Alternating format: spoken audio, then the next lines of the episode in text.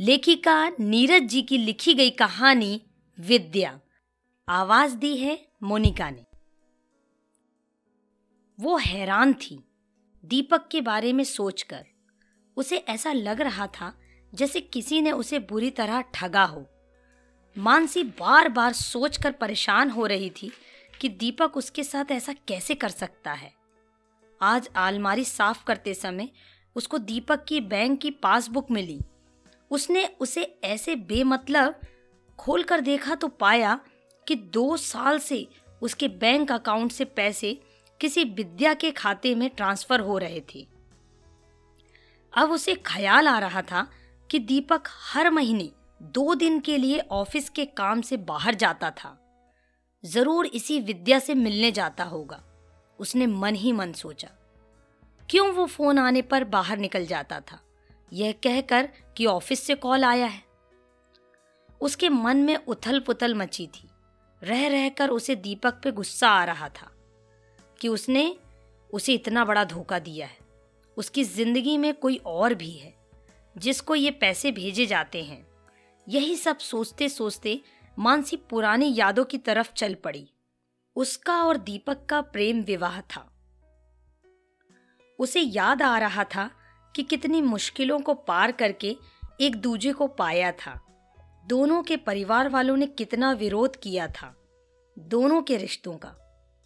उसे याद आ रहा था कि कैसे उन दोनों ने अपने अपने परिवार को राज़ी किया था और आज वही दीपक उससे धोखा कर रहा था, किसी और को अपनी ज़िंदगी में शामिल कर लिया था। आज उसे दीपक की हर बात झूठ लग रही थी, पर वो खुद को मना नहीं पा रही थी कि वो दीपक, जो आज भी उसकी मुस्कुराहट देखकर जीता है, वो दीपक उसे धोखा दे रहा है। पर ये बैंक का खाता तो सबूत है, उसकी बेवफाई का। वो उसके सामने इतना प्यार का दिखावा करता है और उसकी पीठ पीछे ये सब कर रहा है। मानसी एक स्कूल में प्राइमरी की हेड टीचर थी, जबकि दीपक बैंक में असिस्टेंट मैनेजर के पद पर कार्यरत था। दोनों का जीवन काफ़ी अच्छे से बीत रहा था। कि अब अचानक से उनकी ज़िंदगी में ये तूफ़ान। मानसी और दीपक दोनों ही अपने अपने भविष्य को लेकर काफ़ी सजग और उत्साहित थे। इसीलिए दोनों अभी परिवार बढ़ाने के बारे में नहीं सोच रहे थे, जबकि उनकी शादी को पाँच साल हो चुके थे। दीपक तो बच्चे को लेकर इच्छुक था, पर मानसी इसके लिए बिल्कुल भी तैयार नहीं थी। उसका अपनी ज़िंदगी का लक्ष्य पहले से तय था। कि पहले वो किसी अच्छे से कॉलेज में लेक्चरार बनेगी, फिर ही अपनी ज़िंदगी में आगे बढ़ेगी। इसके लिए वो ज़रूरी परीक्षाओं की तैयारी भी कर रही थी। इसके साथ साथ वो दीपक को भी मैनेजर की कुर्सी तक पहुँचा हुआ देखना चाहती थी। दीपक भी उसके और अपने सपनों को पूरा करने के लिए पूरी मेहनत कर रहा था। सिर्फ़ मानसी की इच्छा का ख्याल करते हुए दीपक ने कभी मानसी को बच्चे के लिए मजबूर नहीं किया था, जबकि उसे बच्चों से बहुत लगाव था। जैसे ही शाम को दीपक घर वापस आया तो उसे घर का माहौल कुछ बोझिल सा लगा। हर पल चहकती रहने वाली मानसी आज कुछ चुप चुप सी थी। वो फ्रेश होकर टीवी के सामने बैठ गया। इतने में मानसी चाय लेकर आई और देकर वापस जाने लगी। तो दीपक ने उसे पकड़कर टोका क्या हुआ जाने मन? आज इतनी खामोश क्यों हो?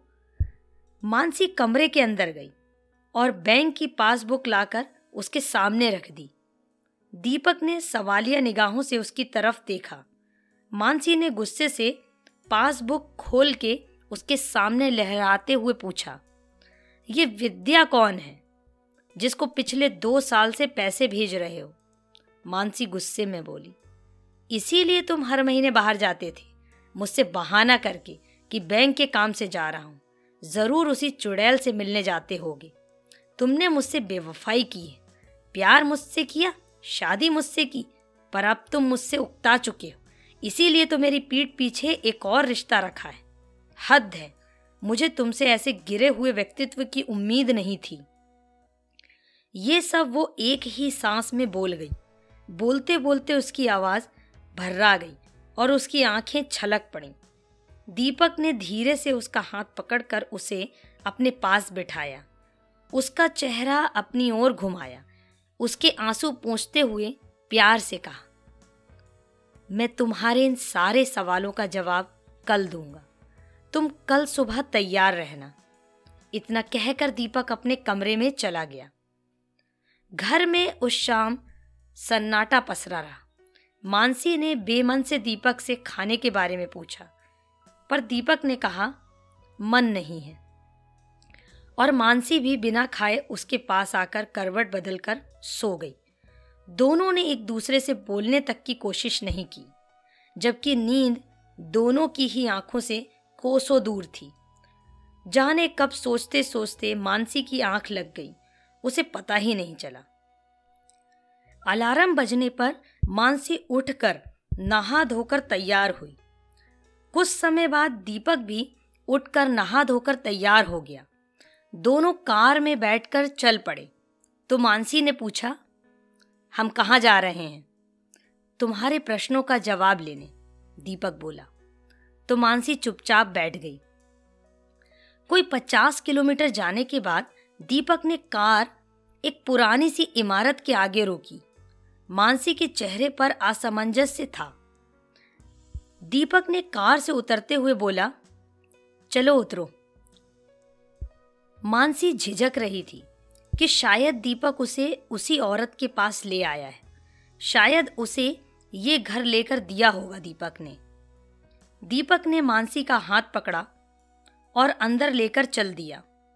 मानसी पशुपेश में धीरे धीरे चल रही थी। कि अब झटका मिला कि अब मिला। जैसे ही वो दरवाजे से अंदर दाखिल हुए तो मानसी ने देखा कि बरामदे में कुछ छोटी छोटी बच्चियाँ खेल रही थीं, जिनकी सबकी उम्र एक से पाँच साल के बीच में थी।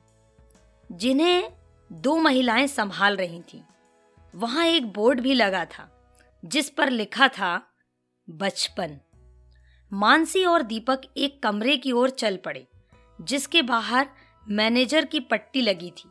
वो दोनों अंदर दाखिल हुए, जहाँ की एक महिला बैठी थी, जिनकी उम्र कोई पैतालीस के आसपास होगी। उसने चेहरा उठाकर दोनों को देखा और दीपक को देखकर मुस्कुराते हुए बोली, अरे दीपक जी, आप? अचानक? आप तो दस तारीख को आते हैं। लगता है आपका और विद्या का सच में बहुत गहरा रिश्ता है। वो भी आपको सुबह से याद कर रही है। जैसे उसे पता था कि आप आज आने वाले हैं। माधवी जी, ये मेरी पत्नी मानसी है। ये विद्या से मिलना चाहती है तो मैं इन्हें लेकर आ गया, दीपक बोला। आप बैठे मैं विद्या को लेकर आती हूँ, माधवी बोली। मानसी अचरज से ये सारा वार्तालाप सुन रही थी और हैरानी से सब देख रही थी। कुछ समय बाद माधवी गोद में एक डेढ़ दो साल की नन्ही सी बच्ची को उठाकर ले आई। ये लीजिए दीपक जी, आपकी विद्या। वैसे तो ये अक्सर आपको उन दिनों में खूब याद करती है, जब आप आने वाले होते हैं। इसे ध्यान रहता है इन तारीखों का। पर हम हैरान हैं कि आज सुबह से आपको याद कर रही है। पापा पापा कह रही है। देखिए कैसे दिल से दिल के तार जुड़े होते हैं। इस दो साल की बच्ची को पहले से पता था कि आप आने वाले माधवी बच्चे को दीपक के हाथों में देते हुए बोली, दीपक ने जैसे ही विद्या को गोद में लिया, उसने अपनी नन्ही सी बाजुओं से दीपक के गर्दन को कस लिया और उसका चेहरा ऐसा खिल उठा जैसे कोई खिलता गुलाब। मानसी तो हैरान होकर सब देखे जा रही थी। करीब दो साल पहले वो बैंक के काम से इस शहर में आया था। तो एक दिन वो घबराहट होने की वजह से होटल से बाहर ऐसे ही टहलने निकल गया। टहलते हुए वो कुछ दूर निकल आया। जब एक पार्क के बाहर से वो गुजरा तो मुझे किसी बच्ची के रोने की आवाज़ सुनाई दी। मैंने इधर उधर नज़र दौड़ाई तो मैंने पार्क के बाहर की एक बेंच पर एक बच्चे को रोते देखा। मैंने पास जाकर देखा तो वो एक नव जन्मी बच्ची थी। एक कपड़े में लिपटी हुई। कुछ देर मैंने इंतज़ार किया कि शायद कोई इसे लेने आ जाए। पर जब काफ़ी देर तक कोई नहीं आया तो मैंने पुलिस में फ़ोन कर दिया। अगर तुम्हें याद हो तो उस वक्त मुझे पाँच से छः दिन लग गए थे। मैंने पुलिस की मदद से उसके परिवार को ढूँढने की कोशिश की, पर सफल नहीं हुए। एक पल को मैंने सोचा कि मैं इस बच्ची को कानूनी रूप से गोद लेकर घर आ जाता हूँ। परंतु मुझे मालूम था कि तुम अभी बच्चे की ज़िम्मेदारी लेने को तैयार नहीं हो, इसलिए मैं रुक गया। पर इस बच्ची के चेहरे में एक ऐसी कशिश थी कि मैं इसे छोड़कर आगे नहीं बढ़ पाया। मैंने पुलिस की मदद से इसे इस आश्रम में छोड़ा और इसका सारा खर्च खुद उठाने का जिम्मा उठाया।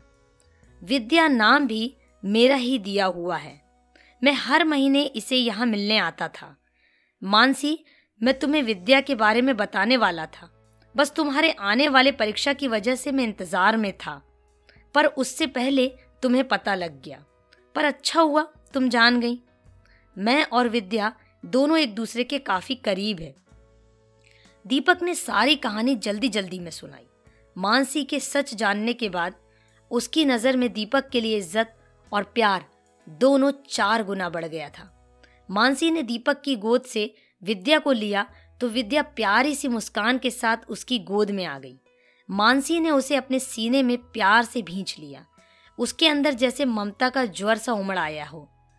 माधवी जी, आप कृपया कागज़ी कार्रवाई कीजिए। हम अपनी बेटी को, अपनी विद्या को उसके घर लेकर ही जाएँगे। मानसी विद्या जी से बोली ये सुनकर अब हैरान होने की बारी दीपक की थी। उसने मानसी की तरफ़ देखा। अब ऐसे क्या देख रहे हो? विद्या अपने घर जाएगी, अपने माँ पापा के साथ? मानसी बोली और दोनों मुस्कुरा दिए। विद्या भी अपनी प्यारी सी मुस्कान से सबका मन मोह रही थी। दोस्तों, आप सुन रहे थे मोनिका की आवाज़ में लेखिका नीरज जी की लिखी गई कहानी विद्या। ऐसे ही सुनते रहें कहानी मोनिका की जुबानी।